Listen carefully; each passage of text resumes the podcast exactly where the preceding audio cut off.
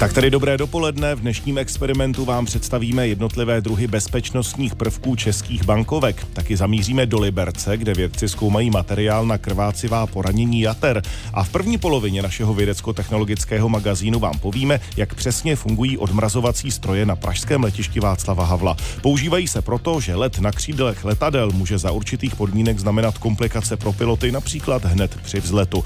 Podrobnosti o tom všem uslyšíte v následující hodině, tak ať se vám příjemně poslouchá poslouchá.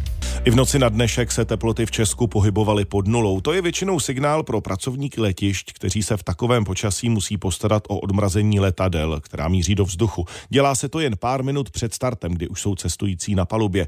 Reportéři experimentu byli u toho a tak vás teď můžeme zavést přímo na plochu pražského letiště Václava Havla. Na letišti Václava Havla v Praze právě procházíme bezpečnostní kontrolou a hned po ní se s mluvčím letiště Michalem Procházkou vydáme na letištní plochu. Tak tady vlastně jdeme podle terminálu 2 a pomalu se blížíme k odmrazovací stojánce. Venku je minus 8 stupňů Celzia a z letiště už pomalu mizí raní mlha. Po vysednutí z auta oblékáme kvůli bezpečnosti reflexní vesty, no a čekáme, až Airbus A320 dorazí k nám. Máme to asi akorát v Myslím, že ho teďka odjel Michov a za chvíli by měli vyrazit. U odmrazovacího stojanu už nás vítá Jakub Beneš ze společnosti Czech Airlines Handling. Vlastně přijede sem tady na odmrazovací stojánku, kde teda vlastně dojde k tomu odmrazení, protože noc byla velmi mrazivá, tam vlastně šance, že to letadlo bude namrzlé nebo zasněžené. Letadlo, ve kterém už sedí posádka i cestující, zastavuje na letištní ploše a z obou stran k němu přijíždí odmrazovací vozy. V kabině už sedí operátor a na hydraulické ruce se zvedá do výšky několika metrů až k ocasní části letadla. Nejčastěji se odmrazují vlastně křídla a potom ta ocasní část. Jak dlouho to zabere přibližně? Přibližně tak tři minuty. Podle Jakuba Beneše se na jedno letadlo běžně použije zhruba 200 až 300 litrů odmrazovací kapaliny. U té existují dva druhy. Ty kapaliny jsou na bázi glykolu. Ten eh, první typ se používá vlastně k odstranění té námrazy nebo toho sněhu. Eh, používá se zředěný s horkou vodou, která má minimálně 60 stupňů a slouží to vlastně k tomu, aby se to letadlo očistilo. A pak, když buď hodně, hodně mrzne nebo, nebo sněží a nebo nějaký, nevím, mrznoucí déšť nebo něco takového, tak se ještě používá druhý typ kapaliny, která vlastně chrání to letadlo před tou tvorbou té námrazy. Takže tahle ta druhá kapalina by vlastně měla zajistit to, že když ten letoun odstartuje, tak se na něm neutvoří e, znova buď ten led nebo ten sníh, že to na něm vlastně nevydrží, sklouzne to dolů. Vlastně pak se tam počítá, jmenuje se to hover time, e, vlastně je to doba, do, do které musí to letadlo vzlétnout. E, pak, když se tato doba samozřejmě překročí, tak je potřeba tu kapalinu aplikovat znova. Jste si všimli, tak ty kapaliny jsou přímo tady za námi. Mluvčí letiště Michal Procházka ukazuje na čtyři velké cisterny, kdy do každé z nich se vejde zhruba 70 kubíků odmrazovací kapaliny případě, že letadlo přiletí a záhy má zase letiště opustit, tak odmrazení na letišti ani nemusí být potřeba. Postará se o to totiž technologie v průběhu letu. U ostatních se o to na žádost kapitána stará letištní personál. Jakub Beneš ze společnosti Czech Airlines Handling vysvětluje, co by se vlastně stalo, kdyby se letadlo ani v nepříznivých podmínkách neodmrazilo. Eh, vlastně nám se zásadně zhoršují aerodynamické vlastnosti toho letadla a eh, v tom úplně nejhorším případě by se mohlo stát, že se tomu letadlu nepodaří odstartovat. Ta kontaminace na těch křídlech by způsobila, že vlastně tam nebude žádný vztlak. O bezpečnostních předpisech, ale i létání právě v zimním období budeme v magazínu Experiment mluvit ještě za pár minut. Z Prahy Ruzině Zuzana Machálková, Radiožurnál. 9 hodin a 17 minut, stále posloucháte magazín radiožurnálu Experiment a v něm ještě zůstaneme u tématu odmrazování letadel. Reportáž o tom, jak stroje odmrazuje personál na pražském letišti Václava Havla už jste slyšeli, jen doplním, že fotografie a videa z odmrazování najdete taky na našem webu radiožurnál.cz. Přestože v minulosti bylo ve světě v jednotkách případů důvodem leteckých nehod právě neodmrazení letadel, dnes je ta pravděpodobnost takové nehody i vzhledem k předpisům a současným postupům minimální normální. Taky o tom mluvila reportérka experimentu Zuzana Machálková s Pavlem Mráčkem z Ústavu pro odborné zjišťování příčin leteckých nehod. Ta bezpečnost, co se týká zimního provozu, je nastavená na vysoké úrovni. Všechny předpisy vycházejí z mezinárodních předpisů a každá jednotlivá společnost si tyhle předpisy musí implementovat do svých vlastních podnikových. Všechny posádky jsou potom eh, školený obzvlášť před zimním provozem, jak se má postupovat, jak rozhodovat. A v jakých případech je tedy nejčastěji potřeba letadlo odmrazit? Odmrazování probíhá většinou, už teplota klesne pod 3 stupně a končí tak nějak minus 5 a záleží samozřejmě na zvučné vlhkosti. V těch nižších teplotách, které jsou, tak už ta vlhkost není a nehrozí to. Takže nejhorší jsou takové ty teploty, které jsou aktuálně třeba teď kolem té nuly. To odmrazování se nedělá u všech letadel. Nejčastěji je to u těch, které na léčišti zůstávaly třeba přes noc. Proč tomu tak je?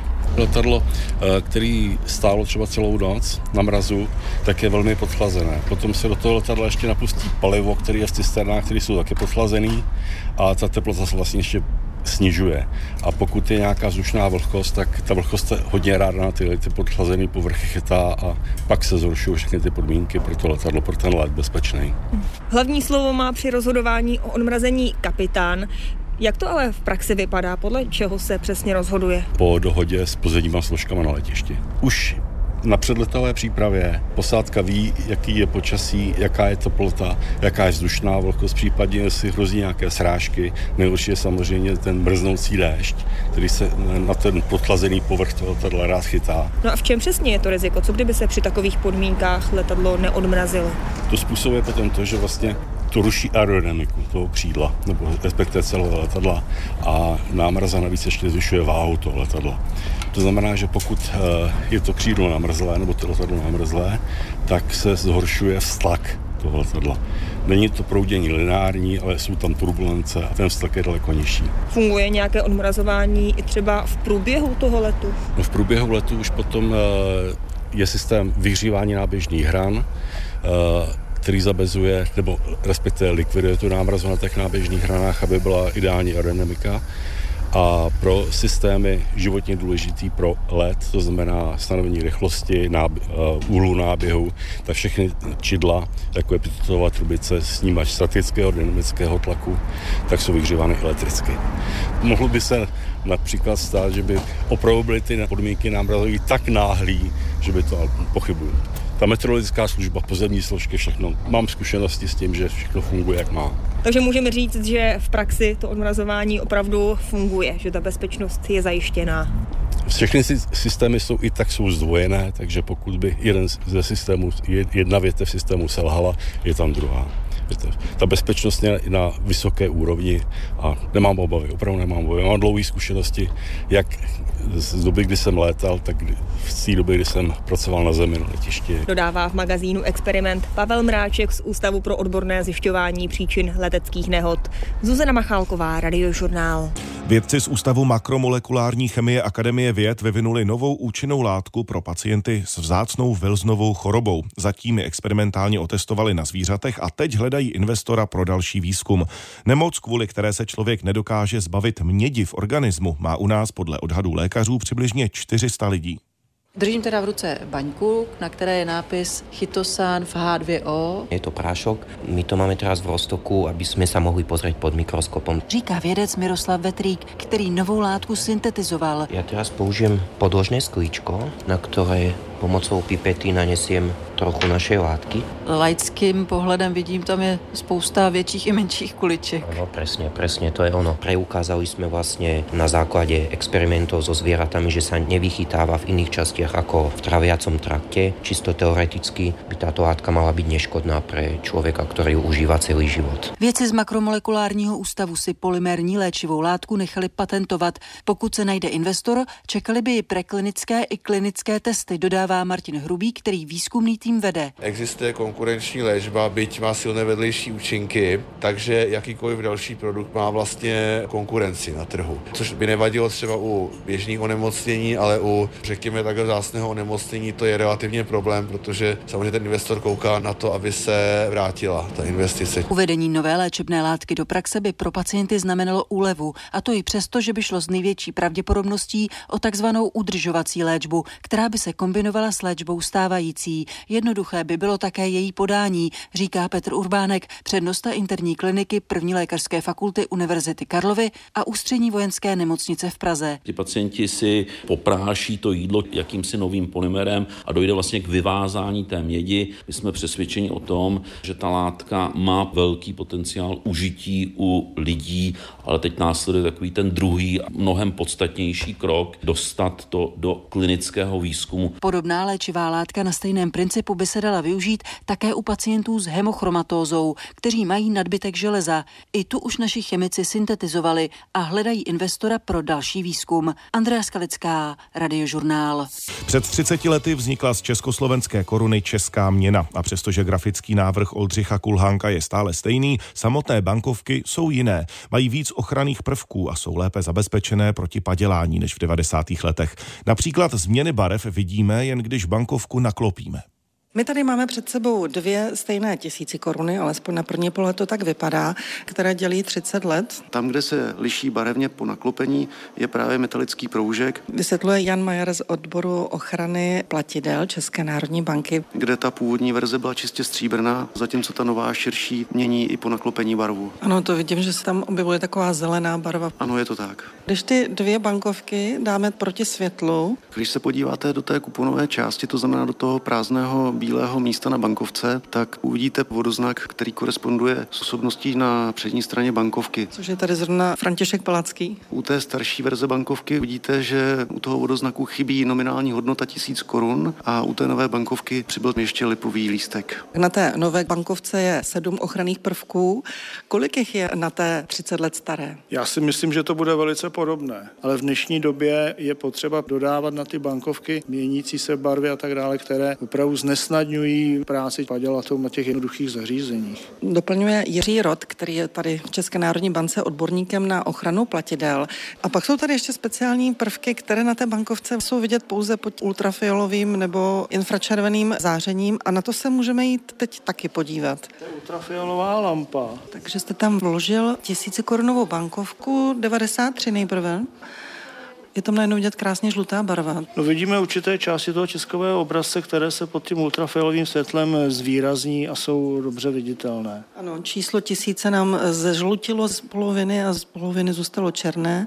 Co se stane s tou novou bankovkou, tak tady je vidět daleko více žluté barvy. Navíc jsou tam v rozích speciální symboly viditelné pod to UV lampou. Jaké další ochranné prvky tam můžeme vidět, když vezmeme tu bankovku? Třeba součisková značka, což také vidíme v průhledu, že na líci a na rubu se doplní a vytvoří se písmeno ČR a pak iridiscentní pruh dvoubarevný, který většinou na těch bankovkách máme. A pak samozřejmě ten pohmat, kde můžeme v určitých partích cítit nános té barvy. Což když si sáhnu, tak je to cítit. Ten nános barvy vzniká takzvaným hlubotiskem, to je speciální tisková technika a tu jsou tištěny části pouze na lístní straně a opticky proměnlivá barva. Což je třeba tady ten lipový list. V závislosti na naklopení té bankovky uvidíte právě tu proměnlivost barvy. Jan Majer teď natáčí pětitisícovou bankovku. Zeleno-zlatá, která se mění. Když ji mám vodorovně, tak vidím, že je to taková zelenkavá barva. Když ji vytočím, tu bankovku trošku ji dám jakoby kolmo, tak se mi krásně promění a je ten znak hnědý. Ta opticky pomydlivá barva je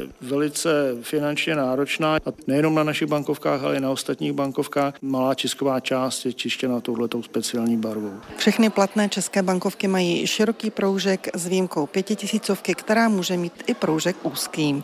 Pro experiment České národní banky banky Eva Kézrová, Radiožurnál.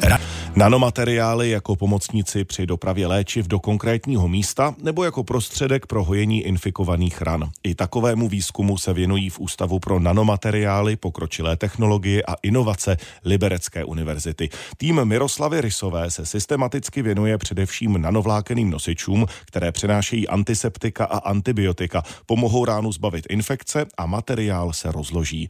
Jejich nejnovější výzkum se věnuje materiálu materiálu na krvácivá poranění jater.